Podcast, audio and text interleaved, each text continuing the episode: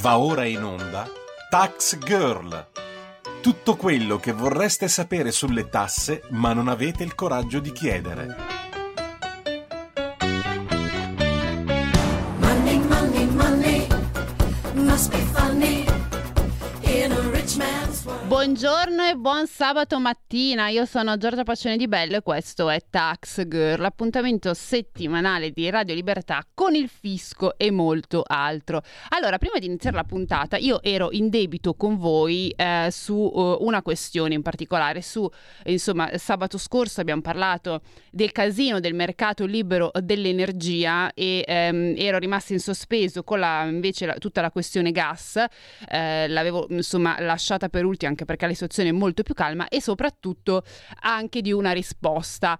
Un ascoltatore aveva chiesto se effettivamente l'IVA aumentasse dal 5 al 22% e quindi partiamo da quest'ultima questione. Allora, effettivamente sì. Dal 1 gennaio 2024, quindi dal 1 gennaio per il gas metano l'aliquota IVA torna appunto al 22%, quindi effettivamente le bollette saranno più pesanti. Perché? Perché è stata fatta questa scelta, perché è una scelta comunque che riguarda non soltanto l'Italia, ma insomma la Commissione Europea ha valutato che tutti i vari paesi dell'Unione Europea dovessero gradualmente iniziare a togliere tutte le misure di sostegno al caro energia e in teoria utilizzare, questo è molto divertente, i risparmi per ridurre il disavanzo. Il Consiglio tra l'altro dell'Unione Europea ha anche raccomandato di eliminare tutte queste misure di sostegno entro il 2024 e ovviamente poi di usarle per eliminare e per andare a cercare di limare il debito. L'Italia ha deciso di rispettare solo parzialmente questa raccomandazione, nel senso che sì, ok, inizierà a togliere appunto i vari sostegni al caro energia, ma non ha intenzione di utilizzare i guadagni supplementari per andare a ridurre l'indebitamento netto. Siamo in buona compagnia perché anche Francia e Germania rispettano le raccomandazioni, ma solo in parte e insomma, quindi poi tutti si stanno muovendo in modo confuso, ma questa non è una novità all'interno dell'Unione Europea. Quindi per l'ascoltatore, se ci sta ancora ascoltando, effettivamente sì, si avranno delle bollette più pesanti, ma l'IVA torna come era prima, ecco, non è che viene aumentata, torna come era prima dell'inserimento di tutte le varie agevolazioni. Mercato libero del gas, allora precisazioni, anzi piccola parentesi, perché è importante, insomma, sabato scorso abbiamo parlato del casino assurdo che sta venendo fuori con il mercato libero dell'energia, alla fine chi ha scelto di non scegliere a partire dal 1 luglio avrà bollette più leggere rispetto a sia le persone fragili e sia invece chi si è mosso per tempo, follia.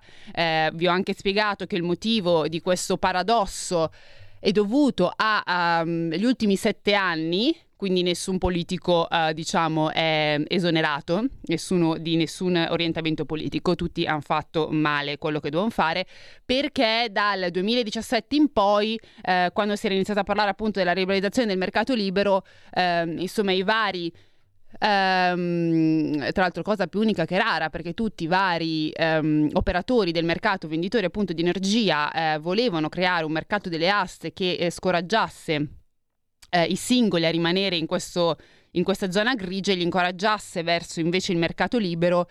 Nessuna forza politica ha accolto questa ipotesi e questo segnale, che io dico per una santa volta, che tutte le compagnie elettriche sono concordi, forse qualcosa di buono stanno dicendo e quindi di conseguenza negli anni devo dire che quelli che hanno fatto più danni sono ovviamente i 5 Stelle, ma stava Sandir, voglio dire, niente di nuovo sotto il cielo, ma dopo parleremo anche del super bonus, perché ormai questo sabato credo che sia dedicato a volevo usare un francesismo ma non lo uso, alle cavolate dei movimenti del Movimento 5 Stelle. Comunque diciamo che il Movimento 5 Stelle e anche tutti gli altri, quando sono andati al potere, hanno modificato pezzettini della norma del mercato libero e alla fine si è arrivato al mostro che è stato creato oggi. Ovviamente anche questo governo non è escluso, cioè anche questo governo ci ha messo lo zampino perché ha deciso di dividere i fragili da non fragili. E tanto alla fine i fragili non sono tutelati, quindi in sostanza tutti i politici di tutti i partiti politici hanno contribuito a creare questo disastro che è attualmente il mercato libero. Mi chiederete, ma si potrà rimediare? Allora, se così come stanno le cose, no, la situazione si dovrebbe andare a normalizzare soltanto dopo 3 anni. Perché dopo 3 anni? Perché vi ricordo che il mercato, questa zona grigia del mercato delle aste, quindi queste offerte molto vantaggiose, dureranno per 3 anni. Dopo 3 anni anche chi ha scelto di non scegliere dovrà per forza scegliere un operatore del mercato libero. Quindi a meno che ci siano interventi illuminati dell'ultimo minuto, ma io a questo punto spero che nessuno faccia niente, perché qui ogni volta che si cerca di fare qualcosa si peggiora, dovremmo aspettare 3 anni per entrare effettivamente in un mercato libero dell'energia forse almeno pseudo decente. Per quello del gas vi dicevo che invece la situazione è totalmente opposta. E perché, voi mi chiederete? Perché allora partiamo dal presupposto che nel mercato del gas non c'era un operatore che aveva un po' il monopolio della situazione, quindi c'era già in sostanza un mercato libero. E quindi infatti i passaggi che stanno avvenendo adesso a partire dal 1° gennaio stanno avvenendo in modo molto più lineare e molto più diciamo semplice. Non c'è una normativa così incasinata come insomma quella per il mercato libero. Non c'è la questione delle aste, chi paga di più, chi paga di meno, sì ma io ho scelto prima perché pago di più rispetto al mio vicino che ha deciso di non scegliere, insomma non c'è questa Babilonia. Ci sono però alcune ovviamente dettagli che bisogna sapere per evitare di poi magari cadere in scelte poco lungimiranti. Allora, prima cosa, suppongo che, se non è stato così è un problema, da settembre 2023 in teoria tutti gli operatori del settore dovrebbero aver iniziato a avvisare. Perché dico dovrebbero? Perché continuano anche oggi, cioè nel senso anche a gennaio continuano ad arrivare comunicazioni. Comunque dovrebbero avervi iniziato ad avvisare che con l'anno nuovo, quindi con il 2024, sarebbe iniziato il mercato libero del gas. E quindi che cosa vi dicevano gli operatori? Come vi ho anche spiegato a fine dell'anno scorso, che si poteva scegliere di rimanere con il proprio operatore sottoscrivendo una nuova offerta di mercato libero, oppure uno dice scelgo un altro operatore perché insomma tu non mi piaci più. Oppure si aggiungeva anche la possibilità, anche qui, di non fare nessuna scelta. In questo caso, a partire dal 1° dell'anno, se non si è fatto nessuna scelta, quindi non so, voi avevate l'operatore Piripicchio, non siete voluti passare all'offerta di mercato libero dell'operatore Piripicchio, voi dal 1° invece gennaio siete passati alla sua offerta Placet, dello stesso fornitore di cui eravate già clienti. Questa offerta che cos'è? Allora, è un'offerta che in qualche modo è tutelata, però presenta praticamente delle condizioni contrattuali che sono definite dall'ARERA, ma i prezzi sono stabiliti al venditore. Quindi voi, cosa significa? Che fondamentalmente il contratto che voi andrete a firmare, o comunque che uno si può vedere anche il facsimile sul sito stesso dell'ARERA, presenta per tutti gli operatori le stesse voci, gli stessi prezzi, per le condizioni ovviamente contrattuali, che poi, aperta e chiusa parentesi, anche le condizioni contrattuali alle volte fanno la vera differenza alla fine di tutto, se si ha una bolletta più o meno pesante. Quello che però cambia è i prezzi che vengono stabiliti dal venditore. In teoria si dice che questi prezzi non dovrebbero essere così tanto dissimili da quelli precedenti, da quelli quando c'era ancora il mercato tutelato. Però è qui tutto da vedere, anche perché voi vi chiederete, vabbè, e quindi che cosa scelgo io? faccio in tempo a scegliere meglio il libero? Qual è la differenza con il libero? Allora, la differenza con il mercato del libero, come vi ho detto, appunto, sono le condizioni generali di fornitura. E quindi abbiamo tutte le voci, gestione, contatore, bla bla bla, eccetera, eccetera.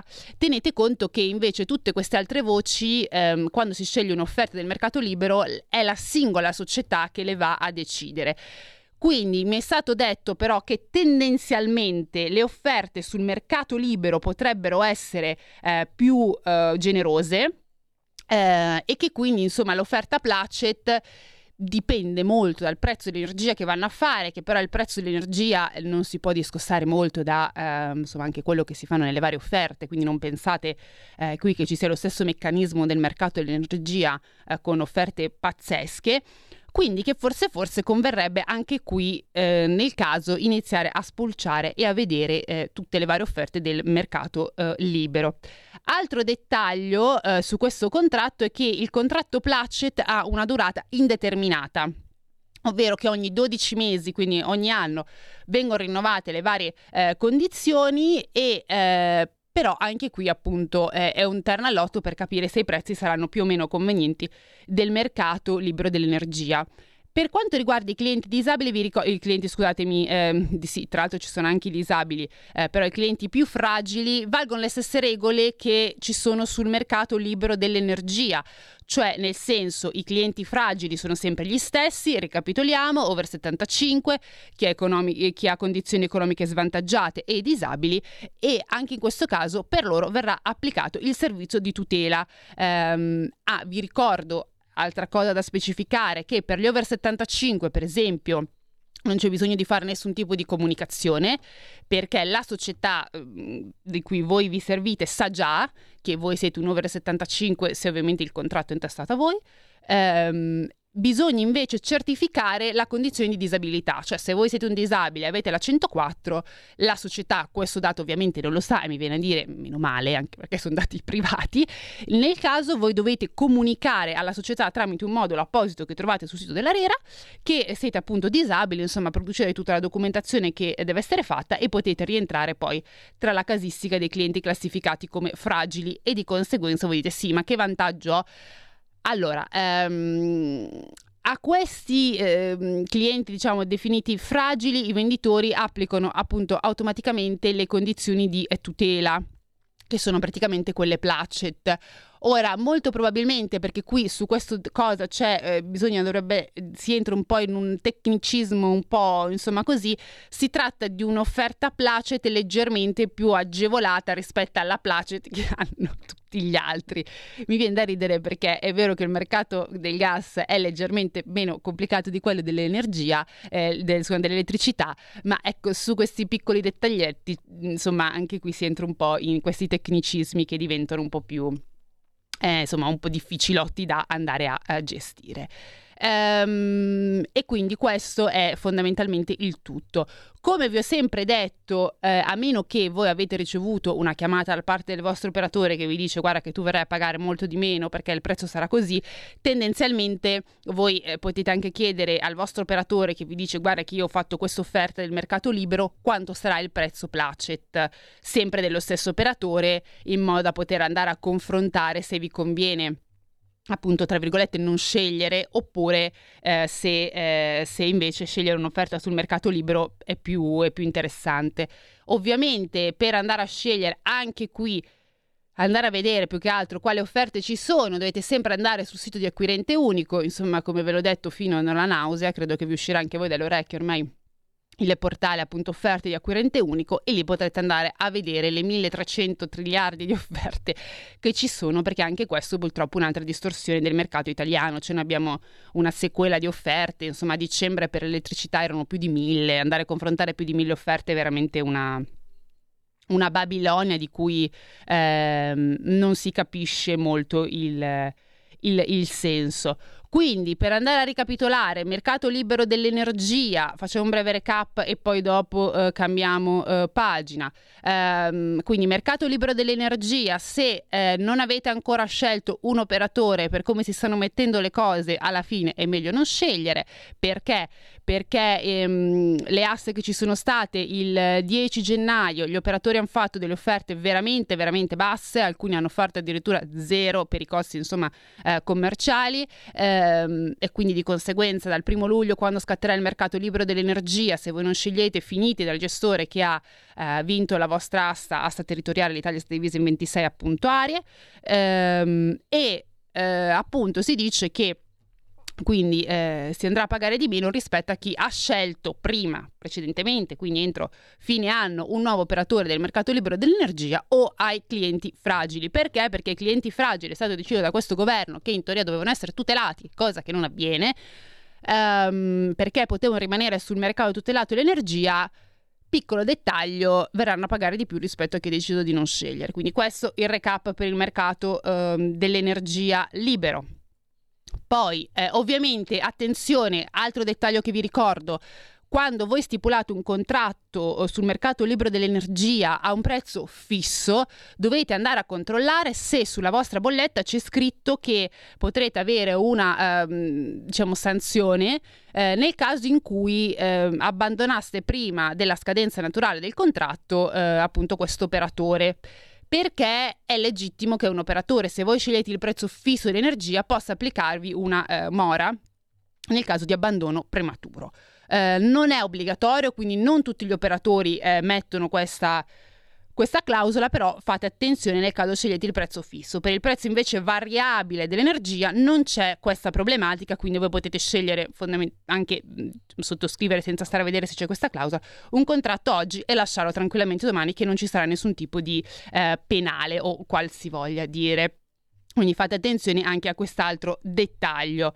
Mercato invece del gas, situazione molto più semplice. Gli operatori già a settembre avrebbero già dovuto iniziare ad avvisarvi che finiva il mercato a gennaio. L'operatore stesso vi doveva dire: fatemi poi sapere se, per esempio, e in realtà non è stato così. Tra l'altro vi ricordo che per interagire, scusate questa piccola parentesi, potete chiamare lo 0292947222 oppure mandare un WhatsApp al 346 6427756. Quindi fatemi sapere nel caso se così non è avvenuto. Da settembre in poi gli operatori vi avrebbero dovuto dire del gas che a gennaio finiva il mercato, che la loro offerta placet era questa, che la loro offerta sul mercato libero era quest'altra, oppure dire: vabbè, scegliete un altro operatore. Voi potevate essere liberi di scegliere o non scegliere.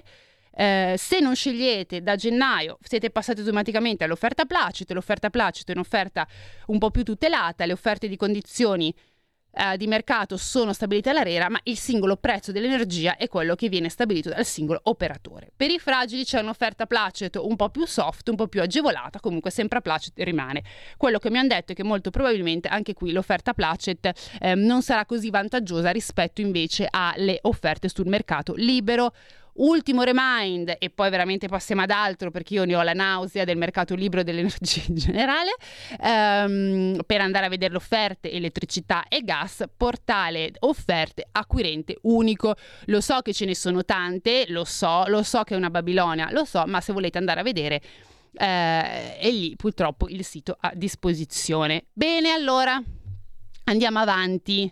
Allora, partiamo in realtà, poi dopo vorrei fare un discorso anche sull'inflazione, ma lo faremo nella seconda parte della puntata.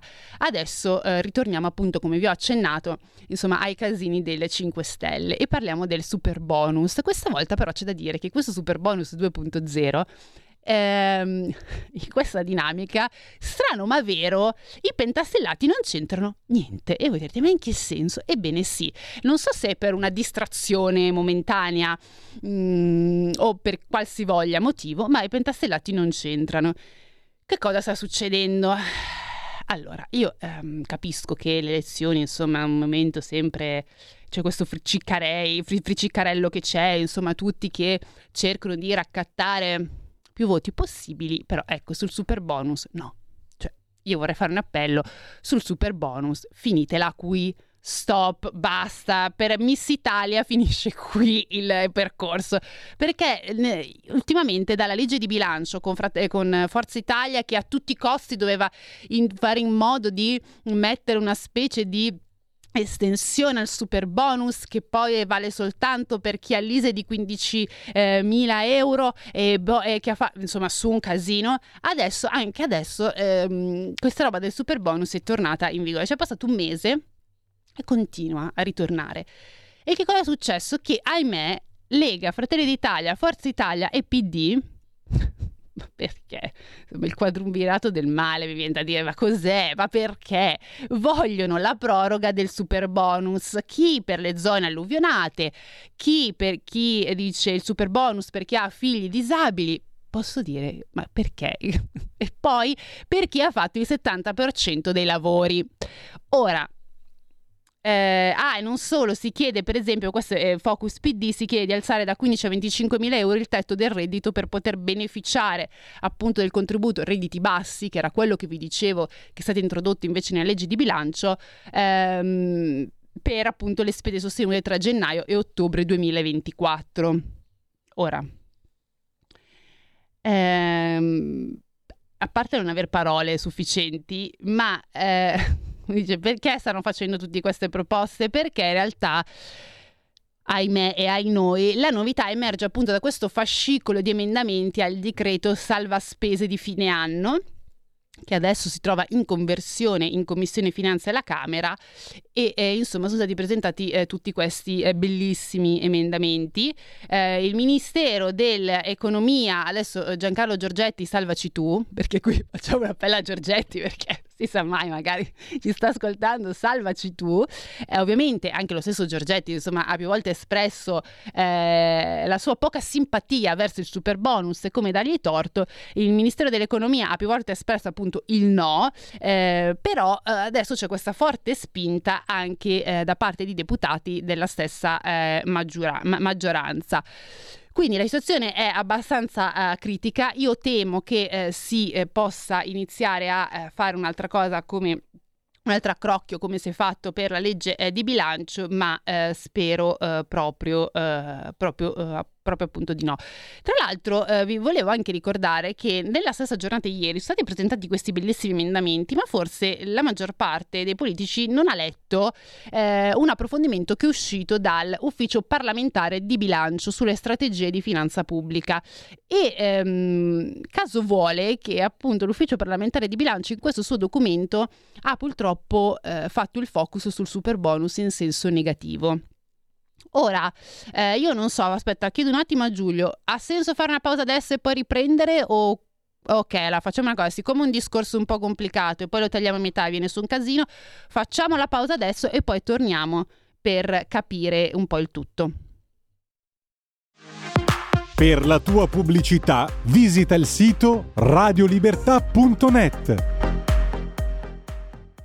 Tastes like strawberries on a summer evening, and it sounds just like a song. I want more berries and that summer feeling. It's so wonderful and warm. Breathe me in, breathe me out. I don't know if I could ever go without. I'm just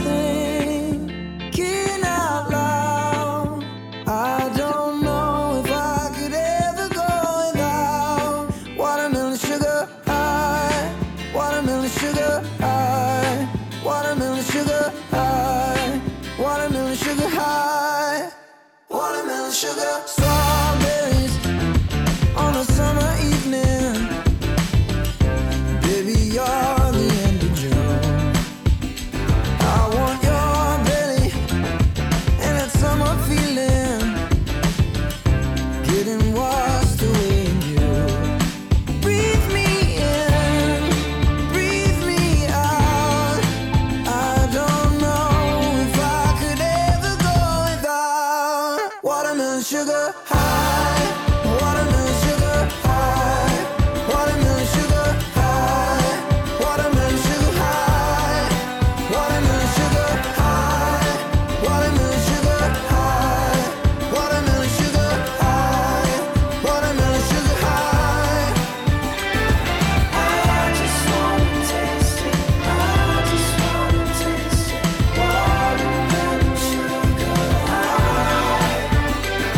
Tastes like strawberries on a summer evening, and it sounds just like a song. I want your belly and that summer feeling. I don't know if I could ever go without watermelon sugar high, watermelon sugar high, watermelon sugar high, watermelon sugar high, watermelon sugar high, watermelon sugar high, watermelon sugar high, watermelon sugar high. I just wanna taste it, I just wanna taste it, watermelon sugar high. I just wanna taste it, I just wanna taste it, watermelon sugar high, watermelon sugar. Bene, allora eccoci di nuovo in onda. Io sono Giorgia Pacione Di Bello e questo è Tax Girl. Allora, vi stavo scusate, raccontando di questa cosa degli emendamenti del super bonus voluti anche dalla maggioranza, perché insomma adesso in fase anche qui campagna elettorale, in vista appunto del voto, delle elezioni, quindi si fa di tutto e di più, si promette di tutto e di più, e insomma anche questa roba del super bonus che ovviamente è stato un elemento insomma che ha provocato più distorsioni che altro. E proprio ieri appunto è uscito uno studio dell'Ufficio parlamentare di bilancio dove andava a certificare questa cosa. Che cosa diceva? Premessa, perché se no non si capisce che cosa dice l'Ufficio di bilancio. Allora, l'Ufficio praticamente parlamentare di bilancio ci ricorda tutti che a maggio scorso, visto che è stata disattivata la clausola di salvaguardia generale del Patto di Stabilità Unione Europea, la stessa Commissione aveva pubblicato una serie di raccomandazioni specifiche paese per paese, con indicate appunto delle formule base di un tetto alla crescita per la spesa primaria, insomma della sorta di mettiamo così degli scaglioni ad hoc per ogni tipo di paese, no? I tetti ovviamente che poi erano stati messi erano distinti tra i vari stati in base all'aggiustamento appunto di bilancio che era richiesto, quindi abbiamo per esempio una variazione del saldo strutturale che va dallo 0,3 a 0,7 punti percentuale PIL. Erano anche modulati in base alla differenza dell'obiettivo di medio termine, alla valutazione sulla sostenibilità del debito. Perché vi ho fatto questa spatafiata? Semplicemente per dirvi, certo non avevamo delle regole del patto di stabilità, ma delle regolettine in qualche modo c'erano. Premessa, perché è importante, perché nel 2024 l'Italia rispetta questo tetto, ma la crescita della spesa primaria è valutata dalla Commissione come non pienamente in linea. E voi dite, oi boh, e com'è possibile? È possibile perché a causa appunto dei crediti d'imposta per la ristrutturazione energetica degli edifici residenziali, ovvero che cosa significa? Ovvero il super bonus e tutti i vari bonus edilizi. Quindi fondamentalmente quello che ci sta dicendo l'ufficio appunto di bilancio è che il super bonus e tutti i vari bonus edilizi continuano a pesare, e continuano a pesare anche nel 2024, e quindi siamo arrivati alla Commissione che ci ha detto non siamo pienamente in linea a causa appunto del tutta la dinamica dei crediti d'imposta.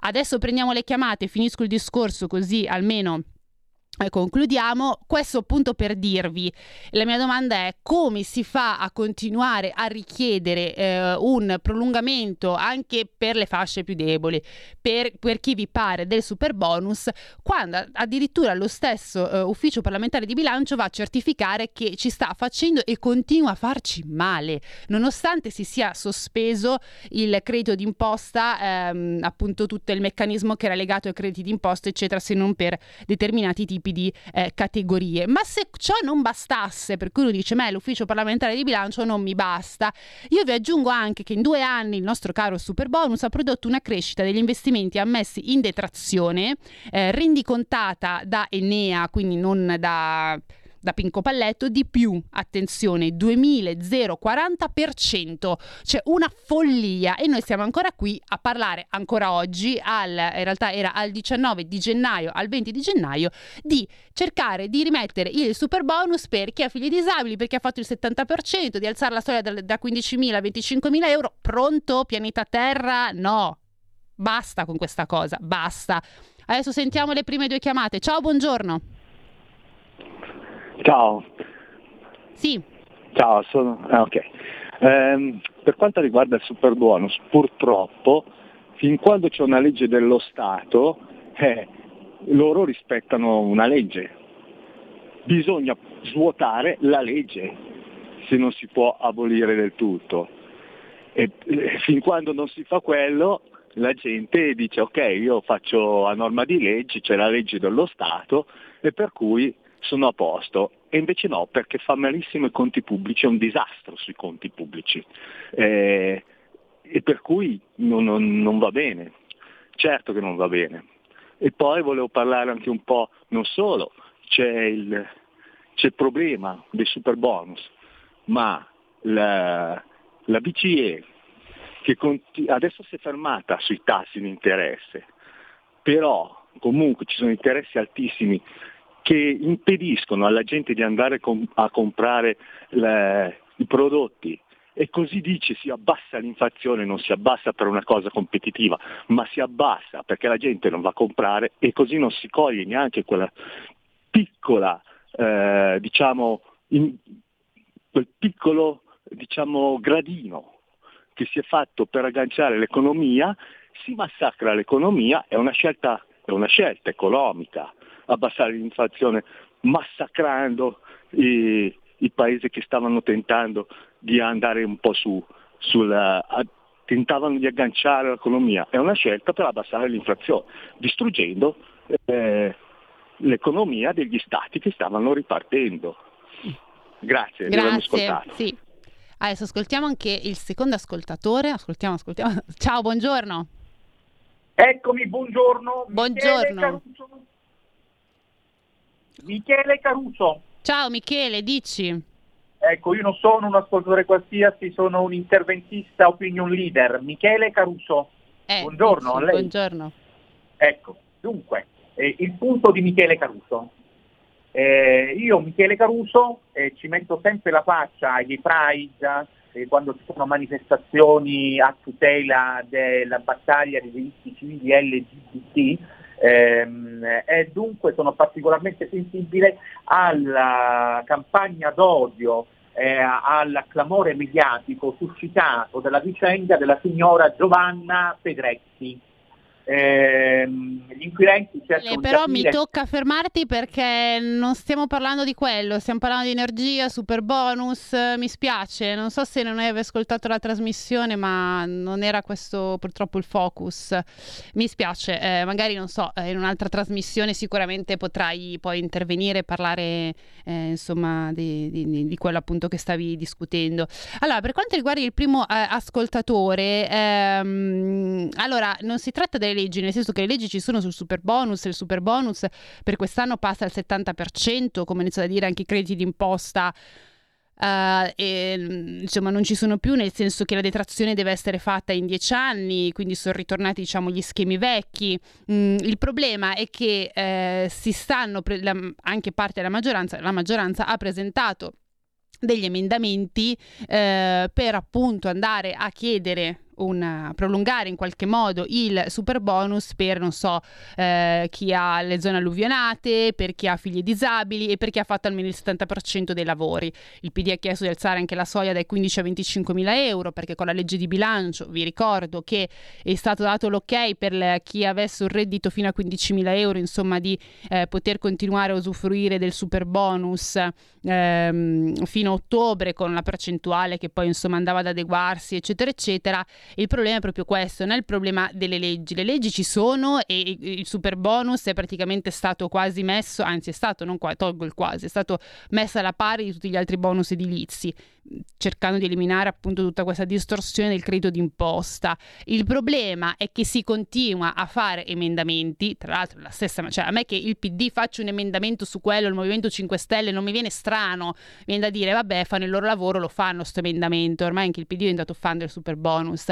Ma mi fa specie che lo faccia una Lega, un Fratelli d'Italia, un Forza Italia che sono nella maggioranza, quando il loro stesso ministro dell'economia Giancarlo Giorgetti se quando sente parlare del super bonus diventa verde e gli viene quasi un mancamento. Ma perché? Perché sta veramente provocando distorsioni pazzesche, e questo che io dico, il continuare a chiedere con emendamenti la questione del super bonus. Sentiamo la prossima chiamata. Ciao, buongiorno. Buongiorno, sono Giuseppe. Sì. Volevo dire, per quanto riguarda il bonus trasporti, no?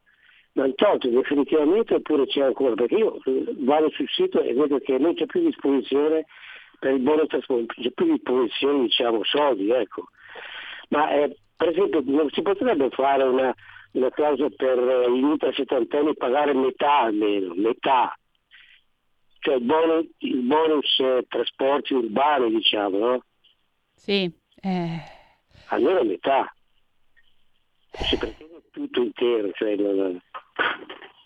va bene, grazie. Ma allora, in realtà sul bonus trasporti, se io vado su il Ministero del Lavoro e delle Politiche Sociali, io vedo che c'è il bonus trasporti, bonus fino a 60 euro per l'acquisto di abbonamenti mensili validi per più mesi o annuali, verifica bla bla, come si usa, chi è destinato, dice reddito entro fine 20.000 euro, quindi questo si chiede, è stato messo anche a insomma una questione fine 20.000 euro. In realtà la richiesta dell'ascoltatore di chi ha over 70, io direi anche, non solo over 75, un dimezzamento per il trasporto pubblico, in realtà mi sembra un'idea molto intelligente, ma forse perché è intelligente non si prende in considerazione. Adesso sentiamo il prossimo ascoltatore. Ciao, buongiorno. Buongiorno, sì. Sono Silvio da Torino, volevo fare un'altra notazione, una domanda. La notazione è questa: io noi qui non abbiamo potuto fare il super bonus, adesso io mi accingevo a fare cambiare gli infissi comunque col 50, non ho capito, col 60, va bene. E cosa volevo dire? Gli infissi sono raddoppiati nel costi da dopo, quando c'era il super bonus, addirittura non si trovavano. Quindi continuerà ancora sta disgrazia che dobbiamo pagare noi per quattro fortunati che hanno fatto questo bonus regalato, cioè. E un'altra domanda che volevo appunto sapere, ma non è più a 110 comunque, è a 60, a quanto 70, è? A 2024 è 70, 2025 è 60. Il principio è esattamente come per, secondo me come per i redditi di cittadinanza: chi non lavora non deve essere pagato e gli altri non devono avere i regali esagerati, in minore esagerata fatti dagli altri. Alla fine della fiera c'è qualcuno che paga, siamo sempre noi. Ciao, grazie. Allora, assolutamente d'accordo, nel senso che il super bonus, come era stato strutturato all'inizio, e qui torniamo ai nostri amici 5 Stelle, in realtà è servito per ristrutturare ville, castelli e altro, e chi ne aveva veramente bisogno non ha usufruito del super bonus. Poi si è cercato di mettere una pezza, appunto dicendo solo i redditi che allora possono richiedere, però diciamo che ormai il danno era stato fatto, anche perché il super bonus, ricordiamo che, allora, partiamo da questo presupposto. Io non ce l'ho col super bonus, penso che il super bonus sia una misura buona, ma una misura straordinaria che andava bene post pandemia. Quindi partiamo da questo presupposto. Il super bonus era un'ottima idea post pandemia per far ripartire anche l'economia. Il problema è che è una misura straordinaria, quindi significa che una volta chiusa la questione pandemia, vogliamo prolungarlo fino al 2021, giusto così, doveva finire. Cioè doveva chiudersi lì. Perché? Perché invece si è andata avanti, si è continuato a drogare il mercato e adesso ci si ritrova con crediti incagliati, imprese che dicono sì ma io questo credito che non riesco a farmi rimborsare, tutto su un casino, perché si è andata a sovrastrutturare, appunto si è arrivata a una situazione di overdose, quindi non si riesce più a gestirlo. Il problema è stato semplicemente questo, il prolungare una misura straordinaria in tempi che poi erano diventati ordinari. È tutto qui, adesso siamo arrivati al punto. C'è un'altra chiamata, giusto? Ok. Sì, ciao, buongiorno. Pronto? Sì, buongiorno. Sono Graziano, telefono da Gallarate. Sì. Ma guarda, io mi meraviglio del sottobordo, che è stata una cavolata, perché diciamo la verità. Prima di tutto è entrata delle imprese di persone che eventualmente non sapevano nemmeno come è fatto un mattone. E dopo dicono eventualmente la mafia, ma non si sa quando girano i miliardi c'è la mafia. Guarda che disastro che succede. Poi Forza Italia è la faccenda che loro non vogliono, per forza tutte le ville. Ma chi ha le ville? Ma da andare a questo, il superbonus è per la povera gente che non può ristrutturare la casa, non chi ha le ville e tutte le altre cose. Ma è stata una grande cavolata, ragazzi. Ma diciamo questo, facciamo, quando io dico sempre, abbiamo su delle persone ignoranti in materia e dopo ci lamentiamo perché eventualmente c'è le truffe di qua di là. Ma dove stiamo andando? Ma che Italia? Ma dove andiamo andando? È una schifezza l'Italia. Con tutte le bellezze che c'è in Italia dopo succede queste cose. Scusate la arrabbiatura, però non ne posso più, grazie di nuovo. No, direi che è assolutamente capibile. Potessi sfogarmi anch'io così, lo farei, ma devo mantenere un certo aplomb. No, è assolutamente vero. Che cosa dire? Purtroppo è stato uno strumento che, ribadisco, è stato pensato male. Era uno strumento comunque, anche se pensato male, in un periodo, straordinario, poteva andare. Poi però ha prodotto tutte le sue massime distorsioni e adesso siamo qui. Ribadisco la cosa che per me è folle e che la maggioranza continua a richiedere super bonus perché insomma si devono raccattare voti a destra e a sinistra. Alle volte bisogna un attimo fare un bagno di responsabilità, capire che la situazione non permette ciò. Già comunque le previsioni poi di crescita dell'Italia sono state riviste insomma a ribasso, quindi cresceremo ma non cresceremo bene tanto quanto si purtroppo insomma si era anche prospettato dall'interno della legge di bilancio, per cui io voglio dire, nel senso, non stiamo ad aggravare una situazione che già non c'è, cioè, voglio dire, già c'è una situazione internazionale che va a influire per forza sulla nostra crescita, sulla crescita europea e anche sulla crescita italiana, perché qui tra la guerra in Ucraina che è ancora lì, adesso c'è la guerra tra Hamas e appunto Israele, le tensioni, adesso c'è questa tensione sul Mar Rosso che speriamo che insomma si stabilizzi, anche perché se no, se la tensione, adesso piccola altra parentesi, se la tensione sul Mar Rosso dovesse continuare, l'inflazione ai noi potrebbe ritornare in alto, cioè potrebbe, al posto che iniziare a scendere, potrebbe iniziare a salire. Quindi c'è una congiuntura internazionale non così idonea a richiedere cose che non si dovrebbero richiedere. Su, dai. Allora, prendiamo la chiamata di quest'altro ascoltatore. Ciao, buongiorno. Ciao, buongiorno, Mauro da Reggio. Ciao.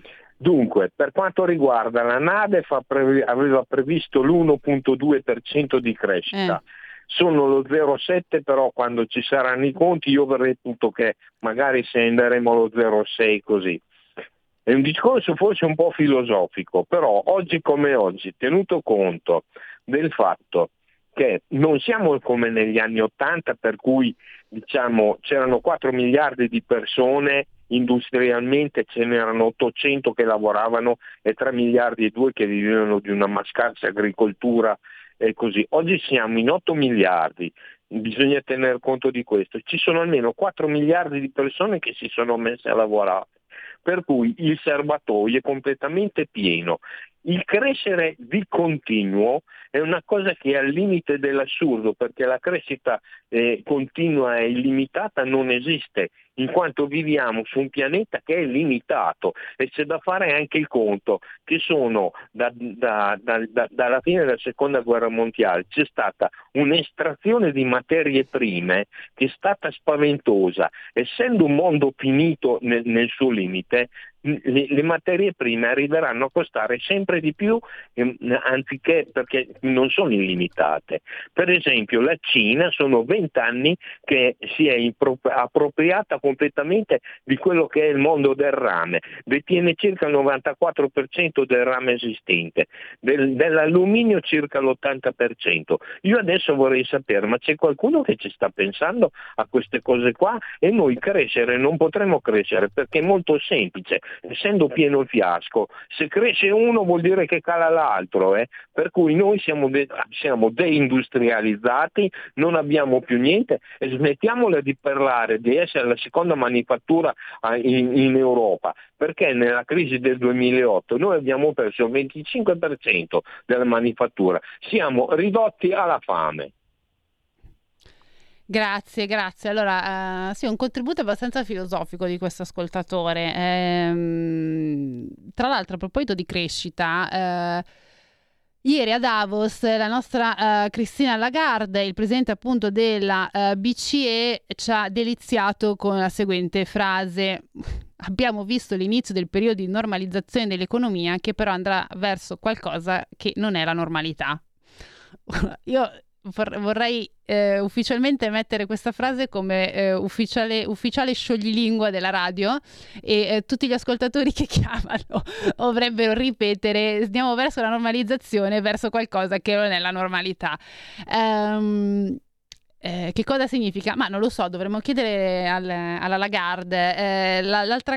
Perché vi dico questo? Perché a proposito di crescita ovviamente gli è stato chiesto: beh dai su, insomma adesso iniziamo ad abbassare i tassi. Tra l'altro i mercati avevano anche quotato a fine 2023 che ci fossero dei tassi, inizio dei tagli dei tassi da gennaio in poi, e la Lagarde, oltre a dire siamo vicini, stiamo andando verso la normalizzazione, ma stiamo andando verso un periodo di non normalità, anche lei secondo me non sapeva cosa dire, aveva usato normalizzazione, ormai dalla stessa frase.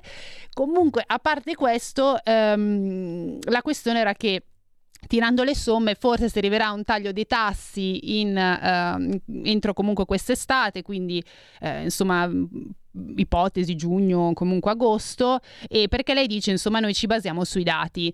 Ora, questa cosa "noi ci basiamo sui dati" a me ha fatto letteralmente allarmare, perché vorrei ricordare che basandoci sui dati lei non ha visto il tram che ci stava investendo da luglio 2021, quindi non ha visto l'inflazione che arrivava, e noi siamo stati travolti dopo che si è accorto che che l'inflazione stava crescendo. Anche qui, perché noi osserviamo i dati, è riuscita a dire ma no, ma è una cosa passeggera, sicuramente tornerà alla normalità. Sì, certo, siamo nel 2024 e siamo ancora in queste condizioni.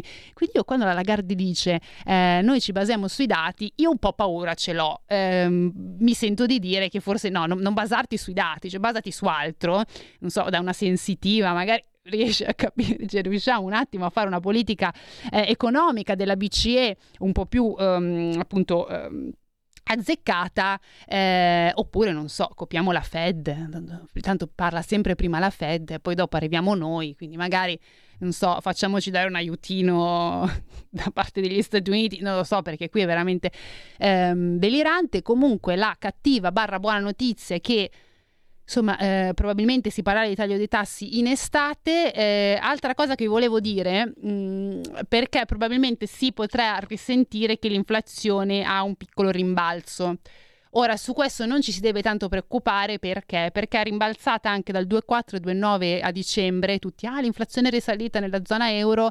Sì, ma attenzione, perché è rimbalzata? Perché la Germania inizia a togliere i cosiddetti aiuti sui sostegni e sulle bollette, quindi vari sostegni economici, e questo ovviamente ha fatto risalire un po' l'inflazione. Siccome la stessa Commissione Europea, come vi ho spiegato inizio puntata, ha chiesto a tutti i paesi dell'Unione Europea entro il 2024 di togliere gradualmente insomma tutte le varie agevolazioni nel campo energetico, questo probabilmente farà un po' rimbalzare ancora il livello dell'inflazione europea in alto nei prossimi mesi.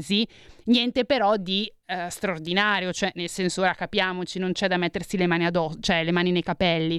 Attenzione invece per impulsi inflazionistici, per tutta la questione del Mar Rosso, cioè se questo invece dovesse peggiorare, ecco lì la situazione potrebbe essere drammatica, e quindi potremmo vedere in realtà un rialzo sostanziale dell'inflazione, quindi molto male. Se tutto ciò dovesse invece, insomma, a livello geopolitico non ci dovrebbero essere tensioni, ecco, io spero, e si spera anche un po' tutti, che l'inflazione, anche soprattutto i tassi, di iniziare a fare un taglio di tassi magari verso la primavera, così in sostanza da anticipare magari un pochettino, ma chi lo sa, perché insomma la presidente della BCE Cristina Lagarde ha detto che lei guarda i dati, e se guardi i dati siamo tutti veramente in una botte di ferro.